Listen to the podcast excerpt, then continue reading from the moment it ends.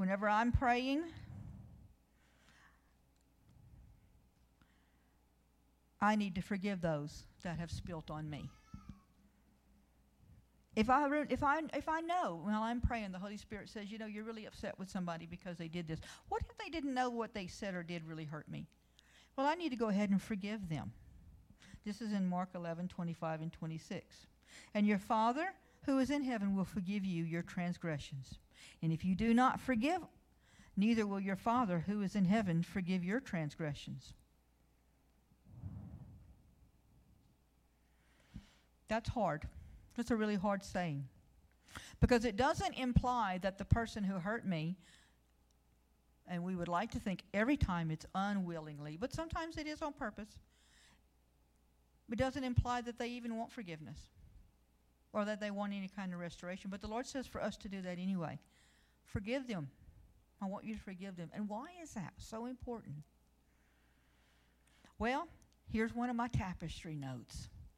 We're going to go on over to Blessed are the Pure in Heart because it just weaves right on into there.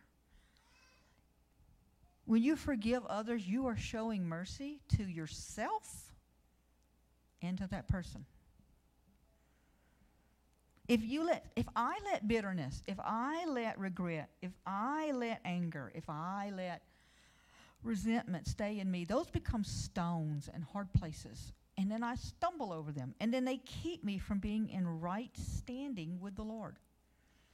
Now, He hasn't done anything to prevent that or to stop that communion. But in retaining that, I say to myself, Well, Lord, I don't trust that you're going to do this correctly. I'm going to hold on to my anchor because I really don't trust you're going to work this circumstance out.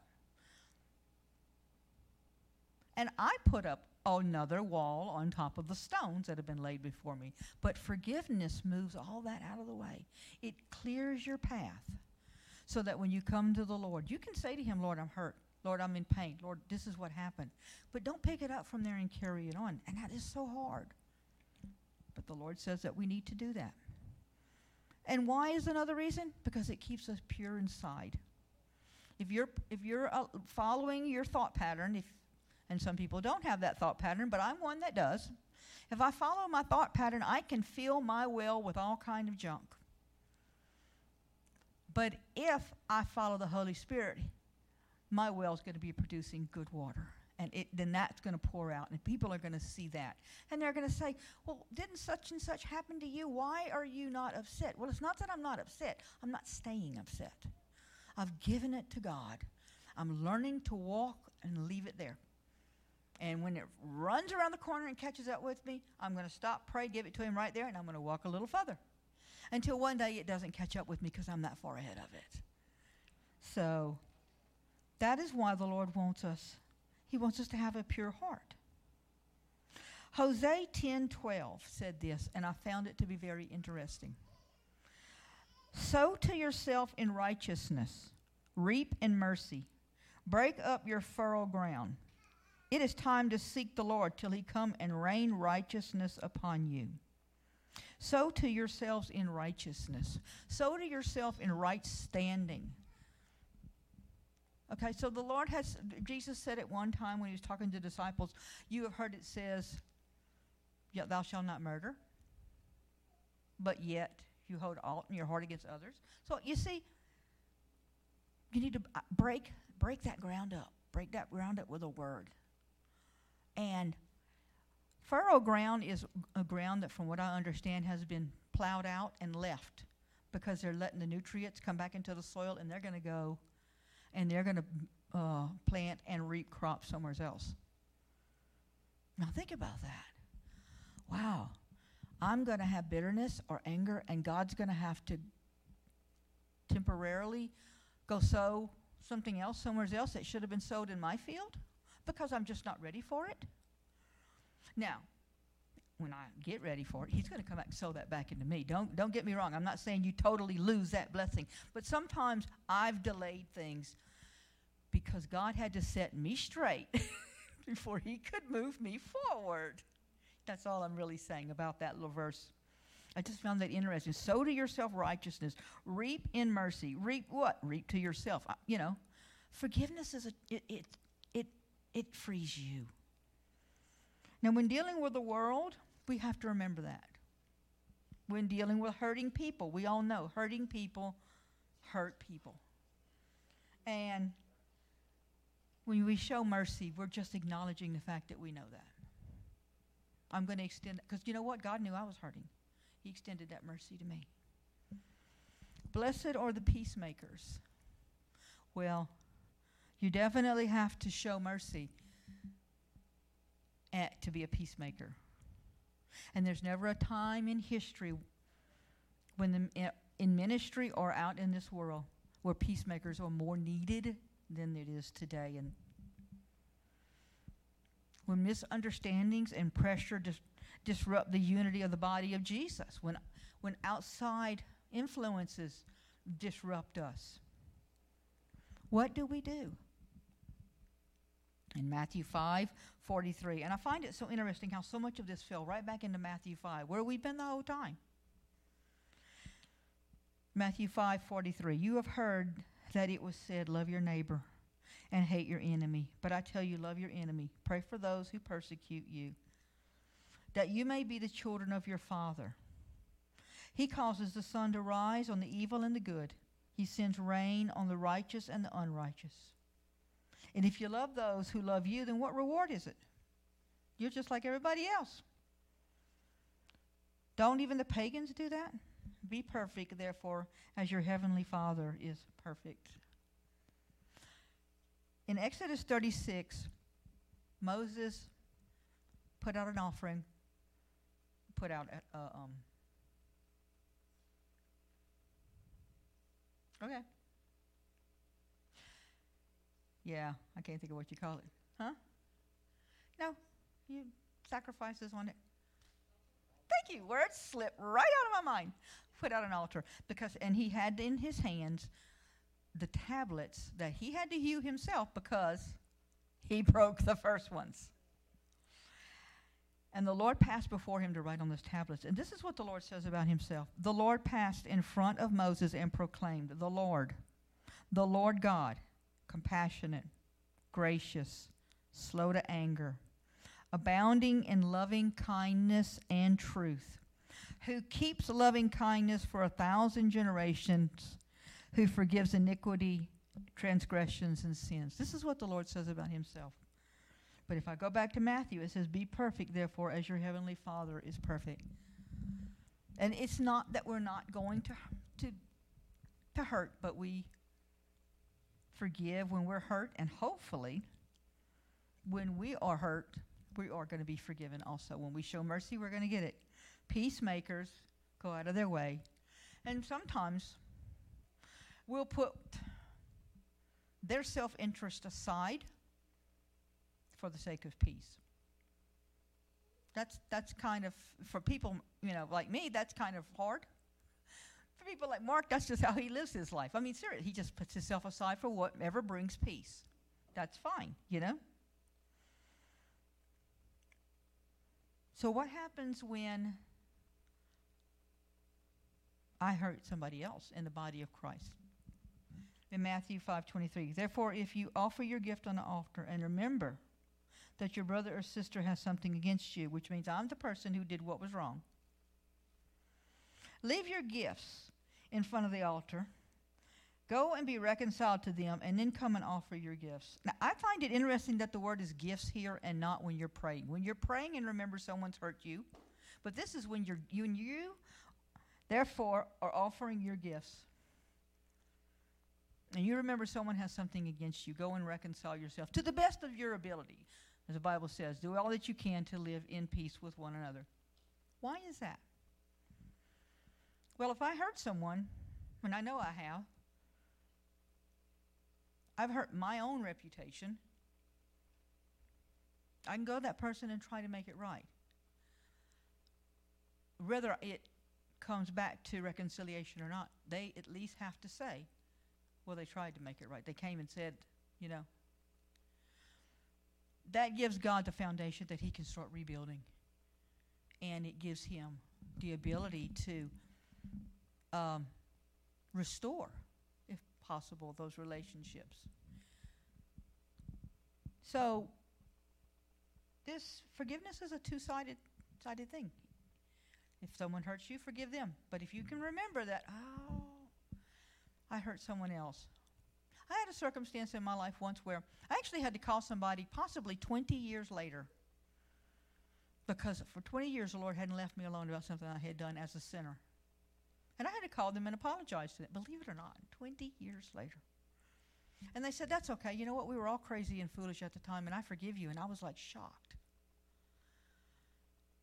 Uh, another story I have on this me and my sister in law, all of us went to a, a meeting. We were invited to a friend's house for the pool party, and her kids came. And I don't know why. I just spilled out on everybody that day, and I spilled out on her. And, and, it, and it caused a big riot because I was definitely wrong with my bad attitude. So uh, Sunday, we're, we're on the same worship team at this other church together. And I walk in the door. And I see her, and she sees me, and she starts down the aisle, and she starts crying, and I start down the aisle, and I start crying, and we meet in the middle of the, and it's really happened. This is not a Hallmark story. We met in the aisle and we're crying. I'm so sorry, Stephanie. I didn't mean to do that. She said, It's okay, honey. I love you and forgive you. And that was that was a pivotal moment for me. That was when I really understood this scripture. It's not going to always be that way, but it was just a perfect example in my mind of, some, of uh, receiving mercy, and you know, walking in with the at least ability to say, "I'll try to make peace in this circumstance," instead of holding to my own and trying to justify myself, which I'm, i can be very good at, at doing. so, the Lord gave this last commandment in John 13 34. He says, A new command I give to you love one another. As I have loved you, I want you to love one another. And by this, everyone will know that you are my disciples if you love one another. In Ephesians, Paul's writing to the Ephesians says, I therefore, the prisoner of the Lord, beseech you to walk worthy of the vocation wherewith you are called, with lowliness, meekness, long suffering, forbearing one another in love, enduring and keeping the unity of the Spirit in the bond of peace. There is one body, one Spirit, even as you are called in one hope for your calling. One Lord, one faith, one baptism, one God one Father of all, who is above all, through all, in all. But unto everyone is given grace according to the measure of the gifts that are in Christ. We all represent Christ. When the Bible says, by your love they will know. So it's important that we show that love and we pass that on. If if for no other reason, and I've had to do this at times, for no other reason, I've had to say to myself, Okay, I'll do it for God. I'll do it for God. I, I, don't, I don't feel it. I don't even want it. I'm not ready for it. But I'll do it for you. And I may have to do it with my teeth gritted, but I'm going to do it. And, and then after a while, it gets to where I really start wanting it. And the Holy Spirit really starts cleaning me out. And it becomes a wonder. Blessed are the peacemakers. These are all characteristics of being a peacemaker. But remember, it's woven together like a beautiful tapestry. I want to read this last scripture. I'm going to leave you with this. Matthew 5:13. You are the salt of the earth, and if the salt loses its saltiness, how can it be made salt again? It's no longer good for anything except to be thrown out and trampled underfoot. You are the light of this world. You are a town built on a hill that cannot be hidden. Neither do people light a lamp and put it under a bowl, but instead they put it on a stand it gives light to everyone in the house. In the same way, let your light shine before others, that you they may see you, God, your good deeds and glorify your Father in heaven.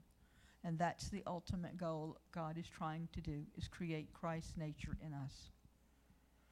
The last scriptures in the Beatitudes under there talk about blessed are those who are persecuted when you're persecuted you will never get to those scriptures and the ability to do that have you not allowed God to do the first. You, until you have a peacemaker's mentality, until He's worked that in you, the last part of those verses are not something that's going to be easy, and maybe easy is not even the word, that are not going to be something you can do. You have to have the Holy Spirit to help you, but you have to have that maturity as He works in you to get to those last places. I've always said, I know He didn't send me over to be a missionary because the sacrifices they might have to make in times like these, don't know that I could make them. I'm glad I wasn't raised in the era of, of Jesus when He walked on the earth. I don't know if I could have been like the disciples. I don't know if I could have gone against every single thing I had ever been taught and seen it firsthand, right up close, without the revelations of what came afterwards. We are all born for a certain time. And I'm grateful I'm born for this time, that I can see the before in the Old Testament, the what was going on there, and then what was going on afterwards. So I have a fully rounded vision of what that was.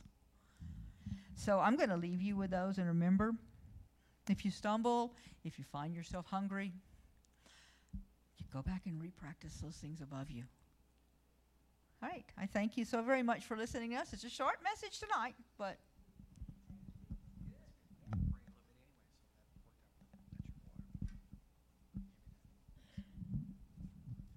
Yeah, we were going to take some time and pray, anyways. And we're going to play a song here in a minute, not yet. But thank you. That was, was good teaching. You know, I was looking up uh, Peacemaker, and there's a lot of words in there that that is. Arbor, arbitrator, and there's all kind of different words. You know, the person trying to make peace and all that. Go look up the definition of peacemaker.